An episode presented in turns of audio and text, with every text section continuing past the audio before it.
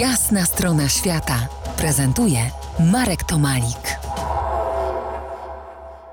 Rozmawiamy o rzekomym y, systemowym przymusie podróży, szczególnie dającym się we znaki w wakacyjny czas. Jak tu dobrze odpowiedzieć szczerze na pytanie, no i gdzie w tym roku spędziłeś wakacje? Bali, Bahama czy, czy zaledwie Costa Blanca?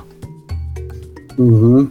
To jest, mówisz właśnie o tej giełdzie komunikacyjnej, na której dokonuje się wyceny e, poszczególnych osiągnięć w szlachectwie. Odpowiedzieć szczerze, no niech każdy odpowiada tylko szczerze tam, gdzie był, ale właśnie to, że takie pytania nieustannie padają, jesteśmy odpytywani przez bliskich i dalekich i znajomych i, i współpracowników o to, gdzie byliśmy i jest to porównywane do siebie, się ty, ty byłeś tu, a ja byłem tam, a on był tam, o Jezu, jak fajnie no to właśnie to jest ten moment, kiedy to szlachectwo jest konsumowane, kiedy mogę się mm, pochwalić, albo niestety e, muszę z pokorą pochodzić głowę, że byłem tylko nie, w Niemczy, e, czy w czymś równie nieinteresującym, a koleżanka była w Patagonii, no i wow. No i jeżeli powiesz tak, Wiesz co, kurczę, byłem tym, w tym roku tylko na Mazurach, tak jakoś wyszło, tak się poukładało.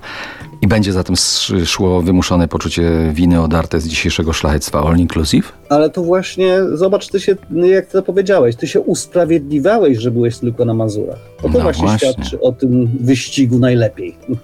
że czułeś się w obowiązku, jakby swoją, cudzysłów oczywiście, twoją marną podróż usprawiedliwić, nie? w porównaniu do tych lepszych podróży, też cudzysłów, rzecz jasna, e, tych, którzy mieli domniemani inni. E, ten konkurs na, na to, kto był w ciekawszym miejscu, w związku z tym lepiej mu się wewnętrznie wiedzie i też tak w życiu, e, nie ma końca. No i może trzeba się będzie udać właśnie na terapię, aby ratować sumienie wypełnione poczuciem winy za wakacje spędzone u cioci na wsi na przedłużonych imieninach.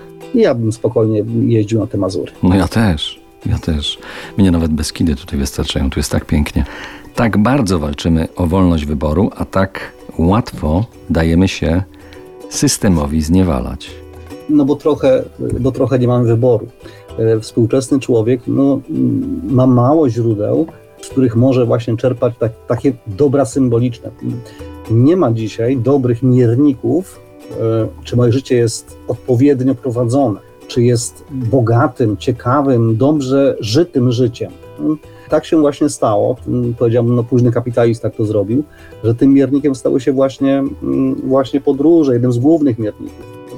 W powakacyjnych rozważaniach towarzyszył mi Dominik Lewiński, doktor nauk humanistycznych, autor kilkudziesięciu publikacji z obszaru teorii mediów i komunikacji z Uniwersytetu Wrocławskiego. Bardzo Ci dziękuję. Dziękuję pięknie.